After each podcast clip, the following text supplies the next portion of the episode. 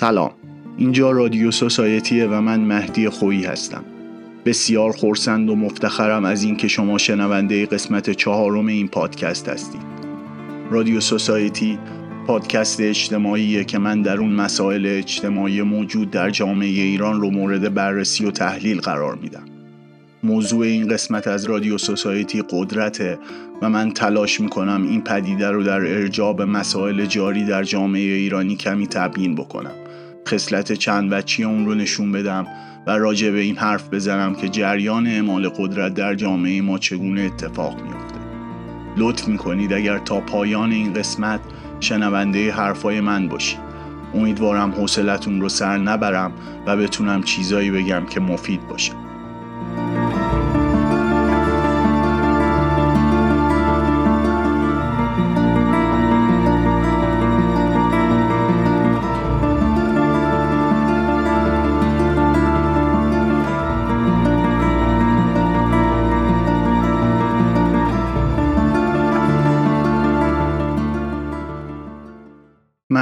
در این قسمت از پادکست رادیو سوسایتی یعنی قسمت چهارم تلاش می‌کنم قدرت رو از وجوه مختلفی مورد بررسی قرار بدم و راجع به چگونگی اعمال قدرت در جامعه صحبت بکنم این شفاف سازی از این جهت مهمه که برای ما آشکار می‌کنه که چقدر قدرت در تار و پود جامعه ما تنیده شده و تا چه اندازه روابط قدرت در زندگی و روزمره ما تعیین کننده هستند.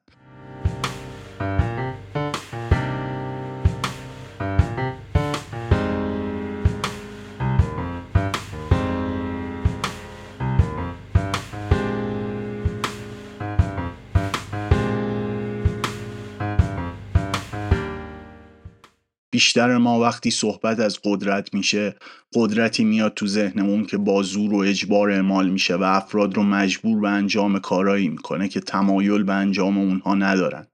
اما واقعیت اینه که این نوع از قدرت ورزیدن تنها یک شکل از اشکال ممکنه اعمال قدرته. چرا که قدرت می‌تونه به طوری اعمال بشه که نه تنها افراد متوجه نشن بلکه از این اعمال قدرت رضایت هم داشته باشن. فهم روابط قدرت به ما کمک می‌کنه که بفهمیم ما در کجای حیات اجتماعیمون داریم رفتاری رو انجام میدیم که معنای زمینیش پذیرش قدرت یک منبع اقتداره. آگاه شدن نسبت به چیستی ماهیت قدرت و چگونگی اعمال اون راه مقاومت رو آشکار می‌کنه و به ما اجازه میده تا بفهمیم ما تا چه حد انسانهای آزادی هستیم و تا چه حد آزادی از ما سلب شده. این فهم ماهیت قدرته که می‌تونه حدود و سقور آزادی رو مشخص بکنه و به ما این آگاهی رو بده که کجا میشه در قبال قدرت مقاومت کرد و کجاست که دیگه این آزادی معنایی نداره و ما چاره جز پذیرش قدرتی که به ما اعمال میشه نداریم. مخلص کلام این که قدرت و اعمال اون در جوامع مدرن امروزی اصلا آشکار و عیان نیست و باید برای فهمیدن اینکه قدرت چیه و داره با ما چی کار می‌کنه آگاهی به دست آورد. این قسمت از رادیو سوسایتی تلاشیه در راستای آگاه شدن نسبت به قدرتی که تنیده شده در تار و پود جامعه ما.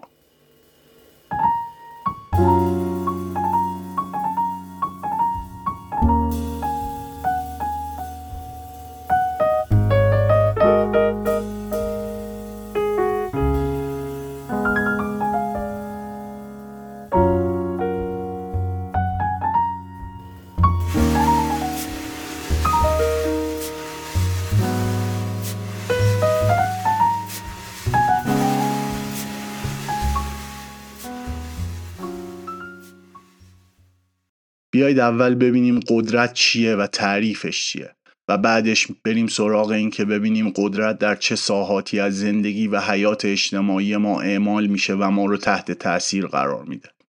قدرت عمدتا اینطور تعریف میشه. قدرت توانایی برای تحت تاثیر قرار دادن رهبری و یا تسلط بر دیگران.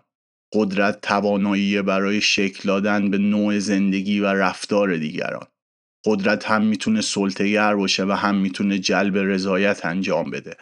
یعنی قدرتی که برای شکل دادن به نوع زندگی و رفتار دیگران اعمال میشه از یک سو ممکنه افراد رو مجبور به انجام کارهایی بکنه که افراد رضایتی از انجام اونها ندارن و از سوی دیگه ممکنه رضایت افراد رو در انجام به کارهایی که مطلوب قدرت جلب بکنه.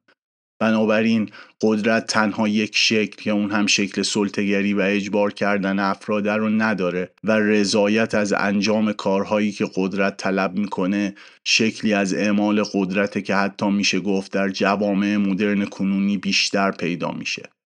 قدرت چیزی نیست که تنها از بالا به پایین اعمال بشه و افراد رو مجبور به انجام کارهایی بکنه. مثلا در رعایت عرف و سنت های یک جامعه قدرتی از جنس رضایت اعمال میشه.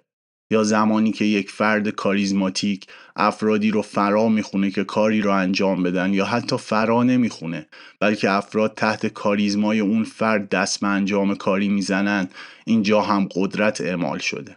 یا یک نوع دیگه از اعمال قدرت که در جوامع کنونی و جامعه ما میشه گفت که شکل اصلی اعمال قدرت اینه که گروه و طبقه مسلط در جامعه که منابع اصلی تولید ثروت و سرمایه رو در اختیار داره ارزش های فرهنگی رو تعریف می‌کنه و به واسطه منابعی که در اختیار داره مثل رسانه اونها رو تسری میده که قدرت خودش رو مشروع جلوه بده.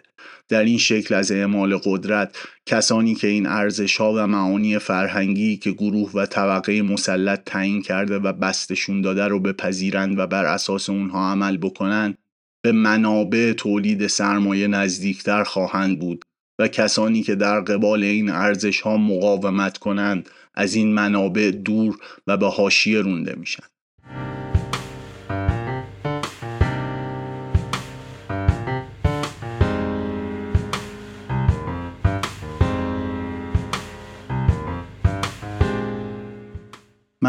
چهار نوع از اعمال قدرت رو از هم تفکیک کردم که در این قسمت از رادیو سوسایتی راجع به اونها صحبت خواهم کرد. این چهار نوع اینها هستند. اعمال قدرت از نوع سلطه اعمال قدرت ساختارهای اجتماعی اعمال قدرت گفتمانی و در آخر اعمال قدرت از جنس استثمار. با در نظر گرفتن اینکه همه این انواع اعمال قدرت می‌تونه هم افراد رو مجبور به انجام کاری بکنه و هم می‌تونه رضایت اونها رو در انجام به کاری جلب بکنه در ادامه هر کدوم از این انواع اعمال قدرت رو به تفکیک مورد بحث و بررسی قرار میدم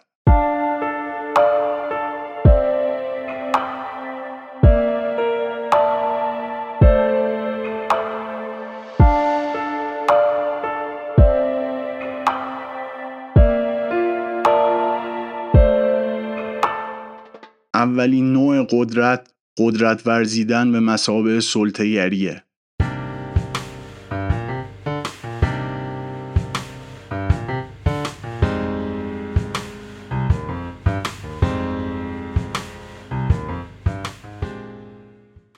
سلطه در قدرت یعنی اعمال قدرت به شکلی که کسی که قدرت بر روی اون اعمال میشه رضایتی از عمل به اون چه بهش اجبار شده نداره.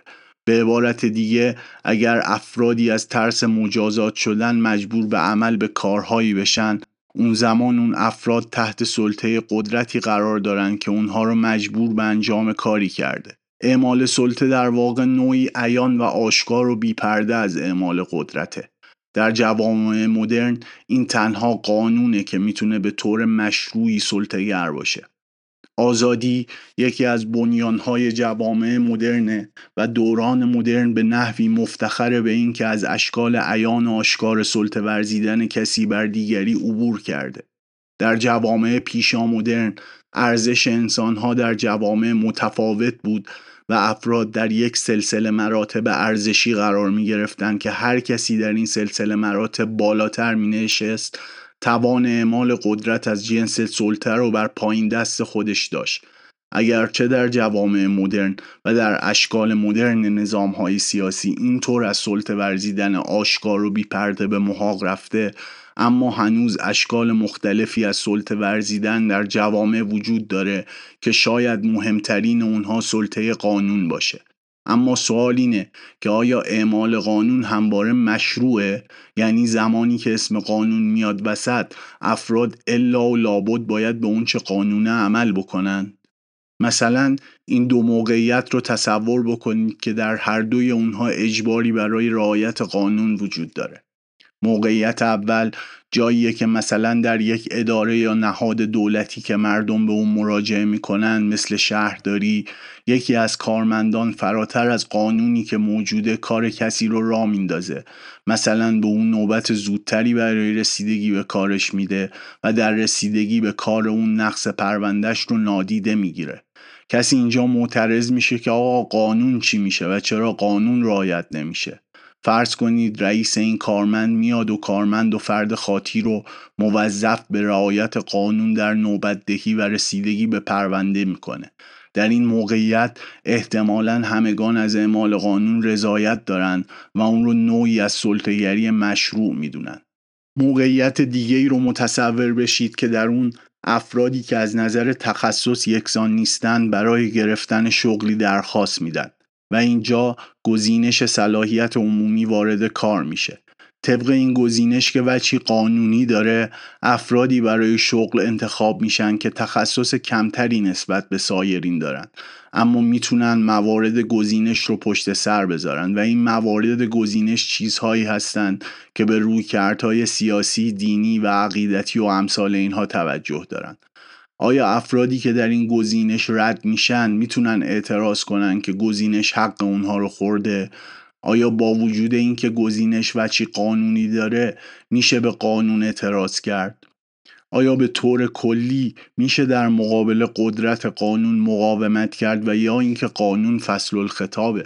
مثلا نمونه اعتراض به قانون هجاب در جریان اعتراضات پاییز سال 1401 و مقاومت برخی از زنان در قبال قانون هجاب آیا مقاومتی مدنی محسوب میشه و یا قانون شکنیه که می‌تونه سرکوب رو به دنبال خودش داشته باشه؟ یا حتی پا رو فراتر از یک قانون خاص بذاریم؟ آیا میشه به مجموعی از قوانین عمل نکرد و اونها را تعبیر به قانون بد کرد؟ مثل اونچه در جریانهای منتهی به انقلاب سال 57 رخ داد. مثل اعتصابات کارگری و کارمندی که وچی غیر قانونی داشتن در اون موقع.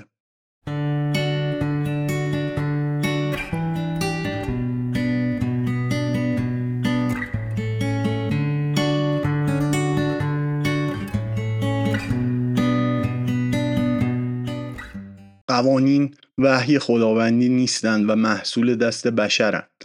اساسا قانونمندی و لزوم وجود داشتن قانون در جوامع یکی از دستاوردهای بشریه. بنابراین قوانین ممکنه پر از نقص و اشتباه باشند و مهم اینه که مکانیزم تبدیل قانون بد به قانون خوب در خود قانون تعبیه شده باشه. قانون بد قانونیه که افراد رو بر مبنای تفاوت‌هاشون محدود می‌کنه. یعنی همون کار سلطگری رو در شکل دیگه ای انجام میده. قوانین بد قوانینی هستند که فرد یا افرادی رو به خاطر داشتن تفاوت عقیدتی، باوری، نژادی، قومی و جنسیتی با اونچه در قانون اصل در نظر گرفته شده مجبور به رعایت و انجام اعمال و کنشهایی می‌کنن که مورد رضایت افراد نیست. بنابراین مثلا قانون مواجهه با دزد و فساد اگرچه ماهیتی سلطه ورز داره اما قانون بدی نیست. چرا که مبتنی با این قوانین باید با افرادی که حقوقی را از افراد دیگه ضایع کردن برخورد کرد. اما مثلا اگر قانونی موجود باشه که بگه افراد چپ دست باید مالیات بیشتری بدن این قانون قانون بدیه. چرا که تفاوت رو مبنای ارزش گذاری قرار داده. اگر بخوام به این سوال که آیا ما انسانهای مدرن هنوز می‌تونیم تحت سلطه قرار بگیریم جواب بدم باید بگم بله سلطهگری در جوامع عمدتا بر مبنای قوانین بد انجام می‌گیره و قانونی که در اون مکانیزم های تبدیل قانون بد به قانون خوب موجود نباشه و یا کار نکنه منتج به اقتدارگرایی کسانی میشه که قوانین و مقررات رو وضع می‌کنن. نمونه ای از این نوع اعمال قدرت چیزیه که در مورد هجاب در جامعه ما موجوده و در واقع سلطه از طریق تعیین قانونه. اتفاقی که در اینجا و از طریق این نوع از سلطه میفته اینه که در واقع قدرت و نیروی سیاسی با وضع قانون و مقررات دست خودش رو وارد عرف کرده و تمامی معادلات عرفی رو به هم زده. زمانی که قدرت سیاسی پا رو از محدوده خودش فراتر بذاره و وارد مقولات عرفی بشه مثل یک کاتالیزور عمل می‌کنه که معادلات عرفی رو به هم می‌زنه و نمی‌ذاره عرف اونطور که باید خودش رو تنظیم بکنه. پوشش و نوع اون بیش از اینکه مقوله سیاسی باشه مقوله عرفیه. و اگر قدرت دست خودش رو از عرف بیرون بیاره اون زمان عرف می‌تونه خودش رو در قبال این موضوع تنظیم بکنه و به تعادل برسه. اما زمانی که این اتفاق نیفته و قدرت سیاسی با وضع قانون و مقررات تعیین کننده امور عرفی بشه و برای عدم رعایت اونچه اون درست و ارزش می‌دونه مجازات هم تعیین بکنه در واقع دست به سرکوب کسانی زده که به ارزش تعیین شده توسط اون قدرت باور ندارند و اندیشه اونها نسبت به اون چه قدرت تعیین کرده متفاوته.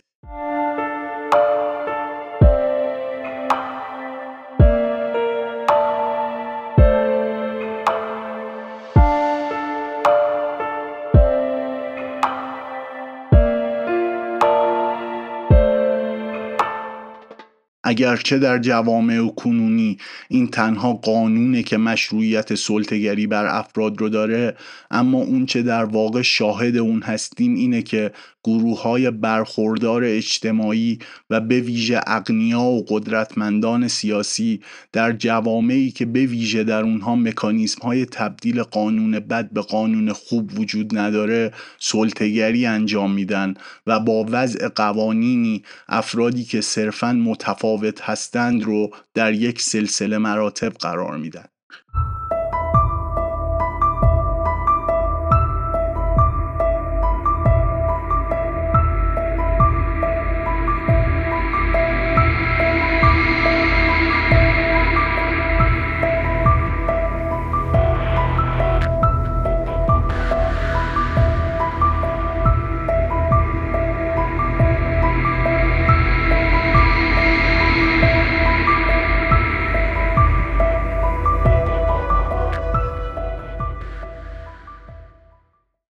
نوع دوم قدرتی که می‌خوام ازش حرف بزنم قدرت موجود در ساختارهای اجتماعیه. ساختارهای اجتماعی کنونی ما رو مجبور به انجام کارهایی می‌کنن که ما بعضا چاره ای جز تندر دادن به اونها نداریم. این ساختارها و قدرتشون اگرچه ازلی و ابدی نیستند اما در دورانی که ما سپری می‌کنیم بر مبنای قراردادهایی که وضع شدن قدرتمند شدند و در زندگی و حیات اجتماعی ما تعیین کننده هستند. اکثر این ساختارها محصول به وجود آمدن دوران مدرنن و در این دورانه که قدرتشون تعیین کننده است. مثلا ملیت رو متصور بشید. ساختار مورد قبولی وجود داره که در دنیا به افراد ملیت اعطا می‌کنه و اونها رو طبعه کشور خاص و مشخصی می‌کنه. خود کشورها در شکل دولت ملتهای کنونی محصول قراردادی هستند که طی اونها مرزها تعیین شدند ملیت مقوله ای نیست که همیشه وجود داشته. بلکه محصول وضعیت مدرن و تابعی از اتفاقات و وقایعی که دنیا رو از حالت پیشا مدرن و سنتی خارج کردند و اون رو اینطور که اکنون ما تجربهش می‌کنیم درست کردن. داشتن ملیت در واقع گونه ای از اعمال قدرت بر افراده چرا که اونها رو محدود می‌کنه و به اونها اجازه نمیده که به صورت طبیعی مثلا در دنیا سفر کنند هر کس که بخواد از مملکتی وارد مملکت دیگه ای بشه باید پاسپورت داشته باشه بعضا ویزا بگیره و کارهایی رو انجام بده که مطابق خواست و رضایت درونی اون نیست. یا اصلا به قانون نگاه بکنید. قوانین محدود کننده هستند و قانون هم پدیده ای نیست که ازلی و ابدی باشه. اساسا قانونمندی و لزوم رعایت قانون یک پدیده مدرنه و افراد رو محدود می‌کنه و این آزادی رو از اونها سلب می‌کنه که طوری که دوست دارن رفتار بکنن. ساختارهای دیگه ای هم موجود هستند که به این شکل بر افراد اعمال قدرت می‌کنن و اونها رو کنترل و محدود می‌کنن. مثلا ساختار آموزشی یکی از همین ساختارهاست. اینکه افراد لازم از سن هفت سالگی برن مدرسه و مدت زمان زیادی از زندگیشون رو در مدرسه سپری بکنن نوعی از اجباره. هیچ دلیل متقن و ذاتی هم وجود نداره که بر اساس اون بشه گفت که ساختار آموزشی و به ویژه مدرسه به رهایی و خوشنودی و رضایت افراد کمک می‌کنه.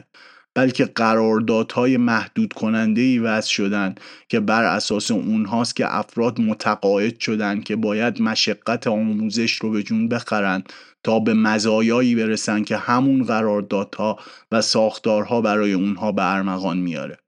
ساختارهای این چنینی اگرچه اعمال قدرت می کنند و افراد رو مجبور به انجام کارهایی می کنند که رضایتی در عمل به اونها وجود نداره اما چنان طبیعی و عادی شدن که افراد به صورت ناخودآگاه و به شکل عادت به اعمال قدرت اونها تن در میدن.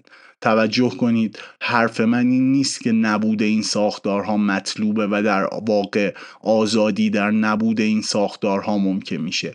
بلکه صحبت بر سر اینه که این ساختارها اگرچه ضروری هستند و به حیات کنونی اجتماعی ما نظم و نسخ دادن اما وجود اونها و تعیین کننده بودنشون شکلی از اعمال قدرته. وجود این ساختارها از جانب مردم طبیعی انگاشته میشه و افراد محدودیت هایی که این ساختارها براشون به وجود میاره رو به شکل سلطه نگاه نمی‌کنن. مثلا ساختار سیاسی در همه جای دنیا شهروندان رو به نحوی متأثر از تصمیمات خودش می‌کنه هر گونه ای از ساختار سیاسی حتی اگر در اعلاترین حد دموکراسی هم باشه باز هم افراد و شهروندان خودش رو کنترل می‌کنه.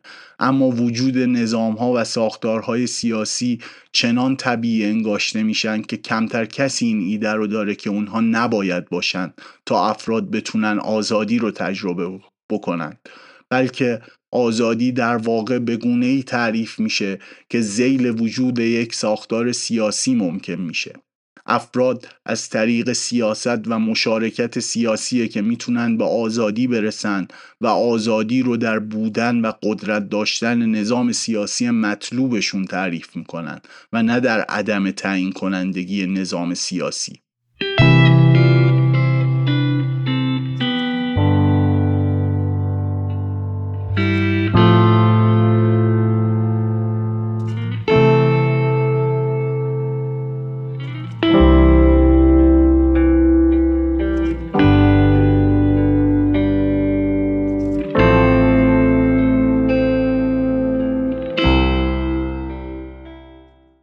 شکل دیگه ای از قدرت اعمال شونده توسط ساختارها شکل گرفتن ساختار فرهنگی جوامع.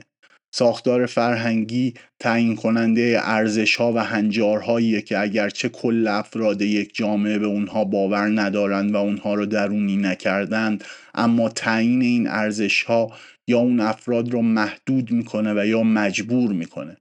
چیزی که ما از اون تعبیر به عرف می‌کنیم در واقع اعمال قدرت ساختار فرهنگی موجود بر افراده معانی و ارزش ها و هنجارهایی که از نظر خیلی ها تعیین کننده عرف هستند در واقع محدودیت که ساختارهای فرهنگی موجود برای افراد ایجاد کردند. به ویژه در مملکتی مثل مملکت ما که قدرت سیاسی و حاکمیتی به طور مستقیم در تعیین این ارزش ها و باورها نقش ایفا می‌کنه اتفاقی که میفته اعمال قدرت شکل خاصی از فرهنگ بر اشکال دیگه است. شکلی از فرهنگ که ترویج اون در دستگاه های فرهنگی زیل قدرت سیاسی مثل صدا و سیما مثل نهاد آموزش و کتاب های درسی انجام میپذیره.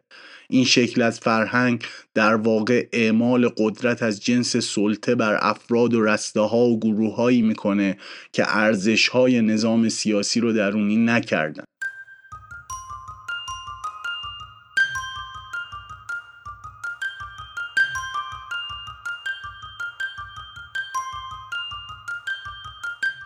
اما شکل مطلوب اعمال قدرت فرهنگی اینه که افراد در عمل بر مبنای اونچه فرهنگ و عرف تعیین شده رضایت داشته باشند و بدون اینکه کنترلی بر اونها وجود داشته باشه خودشون بر اساس ارزش های تعیین شده رفتار بکنند. در اینجاست که قدرت نه بر افراد بلکه از طریق افراد اعمال میشه. یعنی افراد کنش انجام میدن که معنای زمینی اونها پذیرش اون چیزیه که قدرت تعریف و تعیین کرده. اما این کنش ها رو نه بر مبنای اجبار و کنترل بلکه بر مبنای ایده های خودشون انجام میدن. و قدرت در واقع تونسته به این ایده ها شکل بده و اونها رو تعریف و تعیین بکنه. مثلا فردی رو تصور کنید که ترجیح میده برای گذراندن اوقات فراغت خودش موسیقی گوش بده. و با کمی search و پرس‌وجو وارد وادی موسیقی پاپ ایرانی میشه. آیا زمانی که میان این همه تولیدات مختلف موسیقی که از نظر تکنیک و محتوا فاخرترن نسبت به موسیقی های پاپ کنونی انتخاب اون موسیقی پاپه میشه گفت که این فرد زیل قدرتی قرار گرفته که تولیدات موسیقی پاپ رو اینطور فراگیر و در دسترس قرار دارن؟ و یا میشه ادعای اون فرد رو مبنی بر اینکه این سلیقه من است رو پذیرفت. آیا سلیقه تابعی از قدرته؟ یعنی این قدرت مسلط در تولیدات موسیقایی که سلیقه رو تولید می‌کنه و یا سلیقه انتخابی شخصیه؟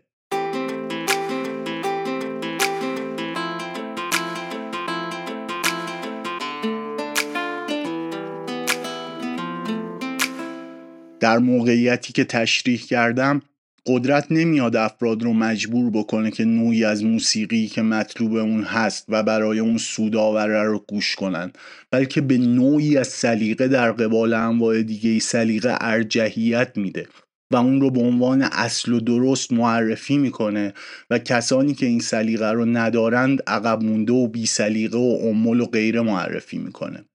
افراد قدرت رو درونی می‌کنند و بر مبنای اون خودشون و روابطشون رو تنظیم می‌کنند. در این معنا قدرت تنها بیرونی نیست بلکه افراد به دلایل مختلفی مانند ترس از ترد شدن و ترس از دیگری شدن قواعد قدرت رو درونی می‌کنند و حتی بدون وجود هیچ نیروی خارجی که ارزش ها و قواعد قدرت رو به اونها گوش زد کنه اونها این قواعد و ارزش ها رو رعایت می‌کنند. این شکل درونی شده قدرت بیش از هر چیز دیگه شبیه عرف رفتار می‌کنه. عرف در واقع قواعد درونی شده قدرته در معنایی که از اعمال قدرت توسط ساختارهای فرهنگی ارائه دادم میشه گفت که نوعی از اعمال قدرت شکل دادن به سلیقه افراده. سلیقه شکل می‌گیره و به وجود میاد و امری نیست که به صورت ذاتی در افراد وجود داشته باشه. قدرت حاکم با انتخاب و دستچین کردن تولیدات فرهنگی که شکل دهنده به هویت افراد هستند در واقع داره سلیقه افراد رو بر مبنای خواست خودش شکل میده. اما افراد دچار این توهم میشن که سلیقه اونها امری فردی و خاص خود اونها و فکر می‌کنن این شکل از هویت و مصرف فرهنگی که اونها دارن شکل نرمال و طبیعیه.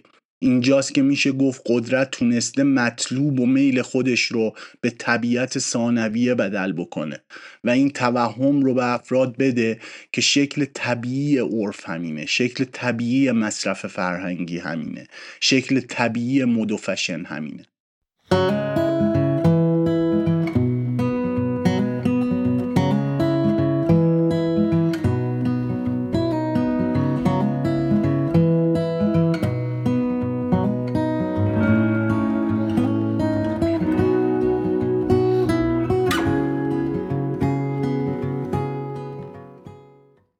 در این وضعیت افراد فارغ از این هستند که مصرف فرهنگی اونا انتخاب که توسط قدرتی صورت پذیرفته که طبیعی انگاشته شده و از این طبیعی انگاشته شدن داره منفعت و سود می‌بره.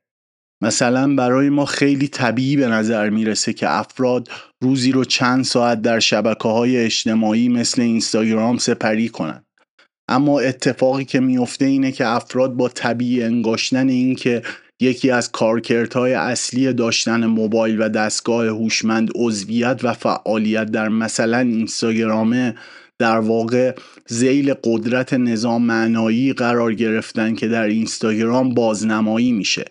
نظام معنایی که بر اساس اون افراد باید خودشون رو به شیوهی که مورد پذیرشه به منصه ظهور بذارن. زیبا باشن موفق باشن لاکچری باشن مصرفگرا بشن و چیزهای دیگه ای از این دست. اینکه افراد این رو طبیعی بدونن که مصرف اصلی اینترنت در رفتن به شبکه های اجتماعی در واقع همون شکل گرفتن طبیعت ثانویه بر مبنای امیال قدرتمندان و اقویاییه که معانی مورد نظر اونها داره در اینستاگرام تولید و پخش میشه. در این وضعیت امکانات بینهایت اینترنت برای آگاه شدن و هم آگاهی بخشی فراموش میشه. اما افراد این توهم رو دارند که در جریان هستند و نسبت به امور آگاهی دارند چرا که صد تا زیل اینستاگرام رو می‌بینند در این وضعیت که این نوع از اعمال قدرت شکل طبقاتی هم به خودش می‌گیره. چرا که نمایش دادن خود و سبک زندگی خود در رسانه ای مثل اینستاگرام کاریه که تنها خورده برجوازی طبقه متوسطی اون رو انجام میده. رسانه های این چنینی اساسا رسانه هایی برای خود به نمایش گذاشتن افرادیه که هم نظام معنایی پشت این خود ایانگری رو پذیرفتن و هم بر مبنای اون عمل می‌کنن. بی صدایان در اینستاگرام حضور ندارن. کسی فقر خودش رو در اونجا به نمایش نمی‌ذاره. آگاهی بخشی خلاف روند رایج در رسانه ای مثل اینستاگرامه و با وضعیت موجود طبقاتی شدن مصرف اینترنت آزاد هم با گرانی تعرفه های اینترنت هم گرانی وی پی هم گرانی دستگاه های هوشمند میشه گفت حدود سی میلیون نفر ایرانی که زیر خط فقر قرار دارن اساسا دخلی به این رسانه ای مثل اینستاگرام ندارن. اما فرد طبقه متوسطی خورده بورژوا فکر می‌کنه که اینستاگرام آینه ای از جامعه ایرانیه. من در تشریح این نوع از اعمال قدرت تاکیدم رو گذاشتم روی اینستاگرام. اما بر این باور هستم که تمامی اشکال تولید و مصرف فرهنگی در وضعیت کنونی ما همین خصلت رو دارن. یعنی وضع سینما و تلویزیون و شبکه نمایش خانگی بهتر از این نیست. وضع تولید و مصرف مطبوعات و کتاب و موسیقی هم همینطور. و باقی تولیدات و مصارف فرهنگی هم به همچنین.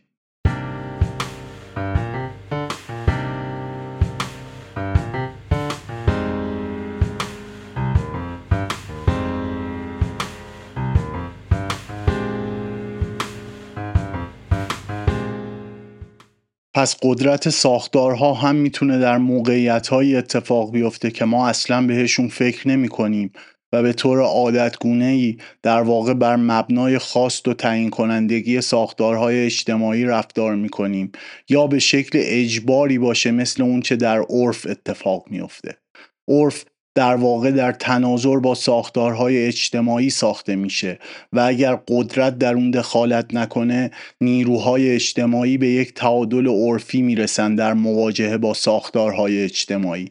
اما سیاست هیچ وقت عرف رو رها نمی‌کنه. چرا که عرف زمین و بستریه که می‌تونه در اون ایده های خودش رو به عنوان مسائلی طبیعی و عادی جلوه بده و رضایت افراد از عمل به ایده های خودش رو در اون زمین بخره.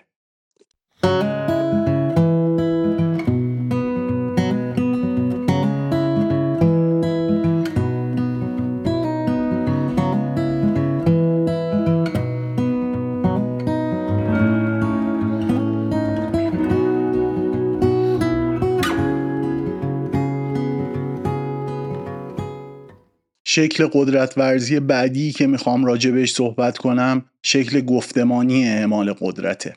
همونطور که گفتم ما در جوامع مدرن با ساختارهایی مواجه هستیم که تعیین کننده هستند و ما رو محدود می‌کنند اما چگونگی این تعیین کنندگی در جوامع مختلف متفاوته و ساختارها در جوامع مختلف یک جور رفتار نمی چیزی که این تغییر رو حاصل می‌کنه قدرت گفتمانیه که بر روی ساختارها سوار میشه. در واقع قدرتمندان به مجموع ارزشهایی باور داشتن که به قدرت رسیدن. باور داشتن یا نه حتما به اونها عمل کردن. بیایید به طور خیلی ساده به این مجموعه از ارزش ها که قدرت تبلیغ اونها رو می‌کنه بگیم گفتمان یا نظام معنایی قدرت. این قدرت گفتمانیه که تعیین می‌کنه که ساختارها چگونه رفتار کنند و حدود و سقور تعیین کنندگی اونها چطور باشه. مثلا قانون ساختاریه که در همه جوامع موجوده اما این قدرت گفتمانی موجود در ایرانه که تعیین کرده مثلا هجاب قانون باشه. یا ساختار آموزشی در همه دنیا هست. اما این قدرت گفتمانیه که میگه مثلا در کتاب های درسی چه چیزی باید آموخته بشه یا مدارس باید تفکیک جنسیتی داشته باشن.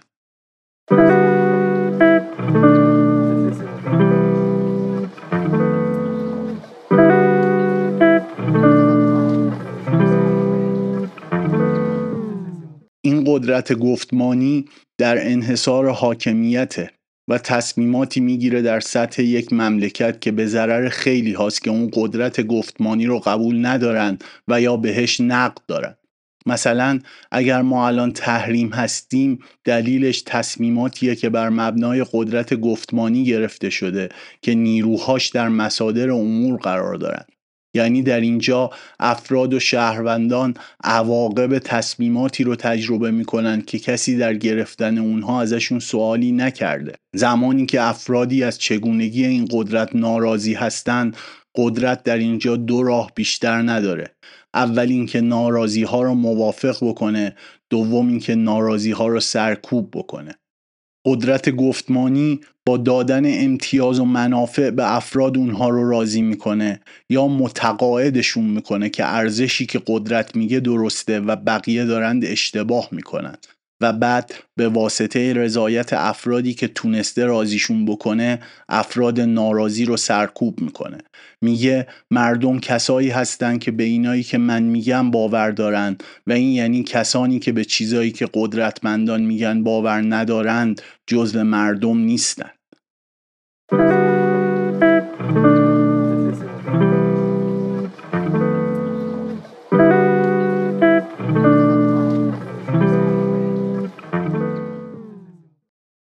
ایدئال از اعمال قدرت گفتمانی واداشتن افراد به پرکتیسه یعنی عمل و کنش انجام دادن بر طبق ارزش های تعیین شده قدرت گفتمانی.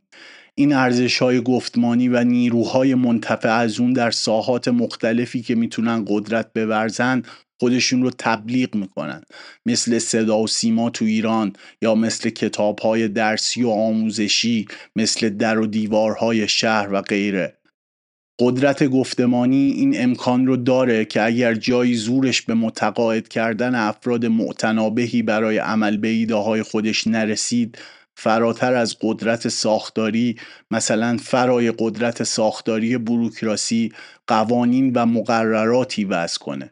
مثلا زورش نمی‌رسه که فیلمسازها رو متقاعد کنه که ایده های اون رو تو فیلماشون تبلیغ یا دست کم رعایت کنن. شروع می‌کنه مقررات وضع کردن بلای تولید در سینما. همچنین برای فضای مجازی سریال های نمایش خانگی و از این دست. افراد هم یا ترجیح میدن به خاطر سرکوب نشدن و به حاشیه رونده نشدن سکوت کنند و برای منافع و حتی معاششون هم که شده این قوانین و مقررات رو رعایت کنند و بر طبق اون عمل کنند. کسی که این کار رو نکنه باید هزینه بده. اما یکی از راه های مقاومت علیه قدرت گفتمانی همین نپذیرفتن مقررات و قوانین جدید الوضع توسط نیروهای سیاسی دارای قدرته.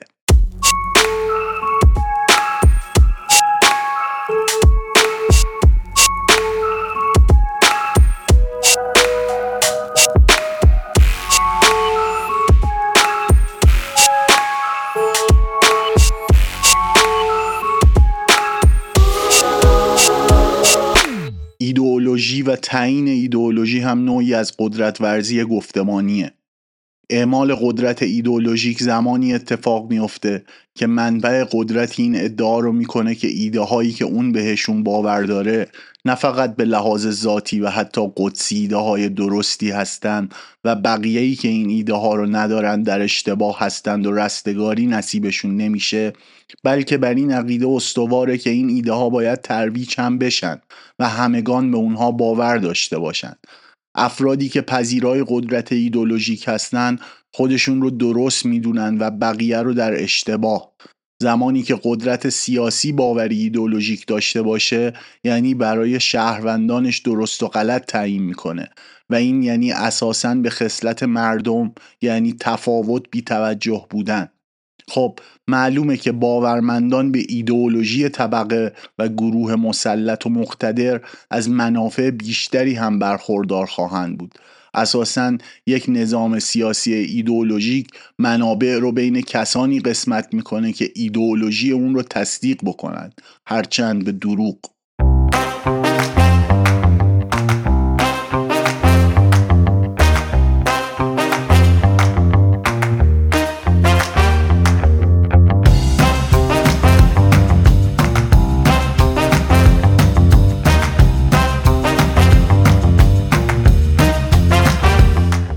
شکل آخر اعمال قدرتی که توی این قسمت از رادیو سوسایتی راجبش صحبت می‌کنم قدرت ورزیدن از جنس استثماره. استثمار یه تعریف ساده داره که یعنی کسی کاری رو انجام بده که یه سودی رو حاصل می‌کنه اما خودش از اون سود به دلایلی بی بهره بمونه و کس دیگه ای سود حاصل از کار اون فرد رو مال خودش بکنه. من نمی‌خوام اینجا جزئیات استثمار و چگونگی قدرتی که بر افراد اعمال می‌کنه رو بگم. اما همونطور که مشخص و مشهوره اصلی ترین گروهی که مورد استثمار قرار می‌گیرن کارگران هستند یعنی کسانی که نیروی کار اونها سبب تولید کالا یا ارائه خدماتی میشه. اما اونها نه تنها از سودی که فروش کالایی که خودشون تولید کردن بی بهره هستن بلکه خیلی خیلی خیلی کمتر از سهمی که در تولید کالا ایفا کردن حاصلشون میشه. در واقع هرچه کمتر کردن دستمزد نیروی کار سبب میشه که سرمایهدار سود بیشتری رو به جیب بزنه. برای همینه که عمده نیروی کار شرکت های بزرگ آمریکایی و اروپایی در خود آمریکا و اروپا نیستند و در چین و آسیای میانه و آفریقا و آمریکای مرکزی پخش شدند. اگر قانونا حداقل دستمزد مثلا در آمریکا ساعتی ده دلار باشه و در روز فرد فقط لازم باشه 8 ساعت کار بکنه روزانه باید 80 دلار دریافت کنه. این در حالیه که مثلا در چین کارگرانی هستند که ماهیانه 30 دلار دریافت می‌کنن. در ایران هم اگرچه تولید معناداری از کالا وجود نداره اما کارگران به شدت مورد بهره کشی قرار می‌گیرند. ما در ایران حدود 35 میلیون نفر نیروی کار داریم. این در حالیه که تقریبا همین تعداد از ایرانی ها زیر خط فقر درآمد قرار دارند. 98 درصد قراردادهای کارگری موقته و الان نیروی کار به حدی امنیت مالی و شغلی نداره که حتی بعضا قرارداد هم ندارند و به صورت روزمزد کار می‌کنند و شب به شب منتظرند که ببینن کارفرما میگه فردا بیان سر کار یا نه. قانون کار اگرچه رعایت نمیشه اما میزان قابل توجهی از قراردادهای کارگری الان دیگه حتی مشمول قانون کار هم نیستند. در پنج سال گذشته حدود 500 هزار نفر کارگر از کار بیکار شدند و حتی نمی‌تونن نیازهای مبنایی و اساسی زندگیشون رو تأمین کنند چیزی جز سرکوب آید اعتراضات و اعتصابات کارگری نمیشه و دولت هم که خودش سرمایهدار اعظمه به نفع کارگران به هیچ وجه وارد صحنه نمیشه. سهم نیروی کار یعنی حدود چهل درصد جمعیت موجود در ایران کمتر از پنج درصد ثروت موجود در ایرانه و همین هم روز به روز در حال کم شدنه.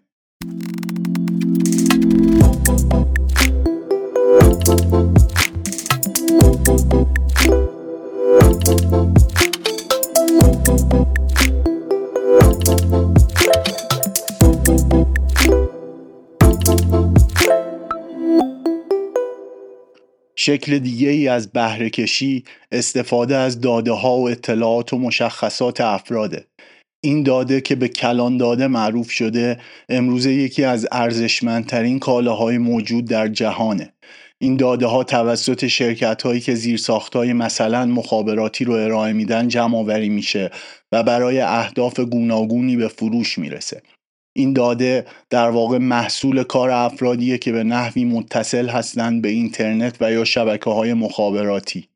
ما در اینترنت وقت میگذرونیم و این وقت ما کالایی رو به وجود میاره که نه تنها ما از فروش اون بی بهره هستیم بلکه بر ضد خود ما هم عمل می‌کنه. ما رو رسد پذیر می‌کنه و این کنترل رو به شدت ساده می‌کنه. امروز هر کسی که به نحوی در اینترنت فعالیتی داره داره در جهت تولید کلان داده کار انجام میده.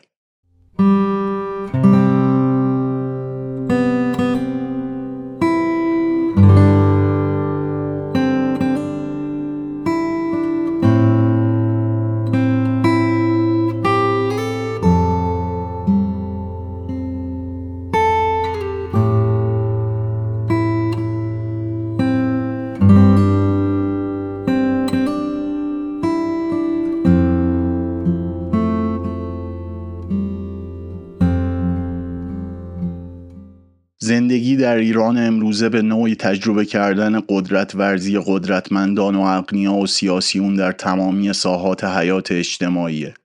سلطه ورزی قانون آشکارا به نفع منتفعین از وضع موجود کار می‌کنه و مکانیزم های تعبیه شده در قانون برای تبدیل قانون بد به قانون خوب معوق موندند و کار نمی‌کنند. سیاست پاسخگوی مطالبات مردمی نیست و میزان مشارکت افراد در سیاست به شدت اندکه. ساختار سیاسی موجود دایره حکمرانی رو به شدت محدود کرده و گویی وظیفه سیاستمداران به حفظ وضع موجود تقلیل پیدا کرده. اعتراض در قبال قوانین و چگونگی اعمال اونها در جامعه راه به جایی نمی‌بره و مکانیزم هایی مانند نظارت استصوابی و گزینش راه رو برای ورود اندیشه های متفاوت به سیطره حکمرانی مسدود کرده. ساختار سیاسی به شکلی در اومده که از سوی کمترین میزان پاسخگویی به مطالبات مردمی رو داره و از سوی دیگه راه برای ورود به این ساختار سیاسی تنها برای معدود افرادی همواره که تصدیق کننده تمام عیار قدرت گفتمانی و ایدئولوژیک نظام حاکم در تمامی ساحات حیات اجتماعی باشند.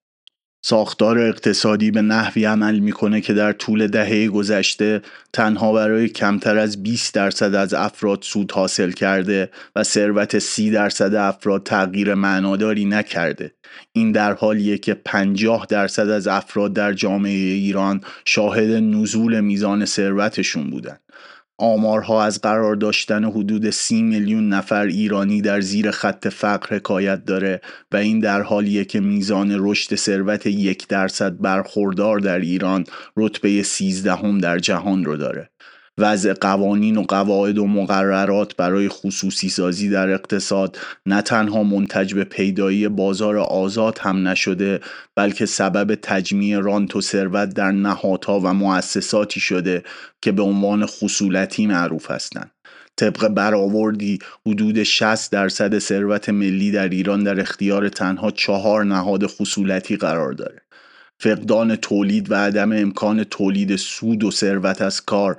نه تنها سبب شده که بسیاری از کارگران و نیروی کار در ایران به سبب نبود کار توان اقتصادی خودشون را از دست بدن و در رسته ارتش بیکاران قرار بگیرند بلکه سبب شده که حدود 88 درصد از ثروت موجود در ایران در املاک و مستقلات باشه.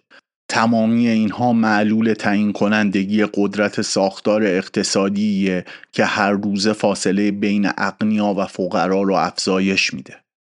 قدرت سیاسی در ایران علاوه بر تعیین کننده بودن در چگونگی تعیین کنندگی ساختارهای سیاسی و اقتصادی ساختار فرهنگی رو هم زیل سیطره خودش درآورده به این معنا که برای چگونگی تولید و مصرف فرهنگی شهروندان باید و نبایدهایی تعیین می‌کنه و به واسطه قدرت سیاسی که داره بایدها رو ترویج و تسری میده و نبایدها رو با مجازات و سرکوب روبرو می‌کنه.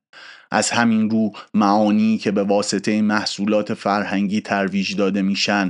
معانی هستند که از منظر گفتمانی مورد قبول قدرت هستند و اگر این طور نباشند با حذف و سانسور مواجه خواهند شد. تعیین بایدها و نبایدهای ایدولوژیک در سیطره فرهنگ سبب شده که تولیدات فرهنگی از غنای معنایی توهی بشن و تولیدات فرهنگی یا محصولات ایدئولوژیکی باشند که تصدیق کننده معانی گفتمانی نظام حاکم هستند و یا محصولاتی باشند که با دایه سرگرم کنندگی معانی رو تولید می‌کنن که در راستای سیاست زدایی از هویت شهروندان کار می‌کنه. از سوی دیگه نظام سیاسی و قدرت گفتمانی ارزشهایی رو تعیین می‌کنه که قاعدتا عرفی هستند. این یعنی جلوگیری کردن از اینکه نیروهای اجتماعی به یک توازن عرفی بر سر مسئله مثل پوشش برسن. دخالت قدرت سیاسی و گفتمانی در عرف از به تعادل رسیدن نیروهای اجتماعی جلوگیری می‌کنه و امکان شکل گرفتن عرف در بین مردم را از بین می‌بره. همونطور که گفتم ورود قدرت به شکل آشکارا در عرف با تعیین ارزش ها و بایت ها و نبایت های عرفی مثل یک کاتالیزور عمل می‌کنه که کل روابط عرفی رو بر هم می‌زنه. زمانی که برای رعایت و یا عدم رعایت مقوله عرفی مجازات تعیین بشه این به این معناست که عرفی که باید از پایین و بین نیروهای اجتماعی شکل بگیره تبدیل به عرف دستوری میشه. و دستوری بودن اساسا مغایر خصلت عرفه. عرفی که دستوری باشه دیگه عرف نیست. در واقع میشه باید و نباید بر سر رعایت ارزش های تعیین شده توسط قدرت سیاسی و گفتمانی حاکم.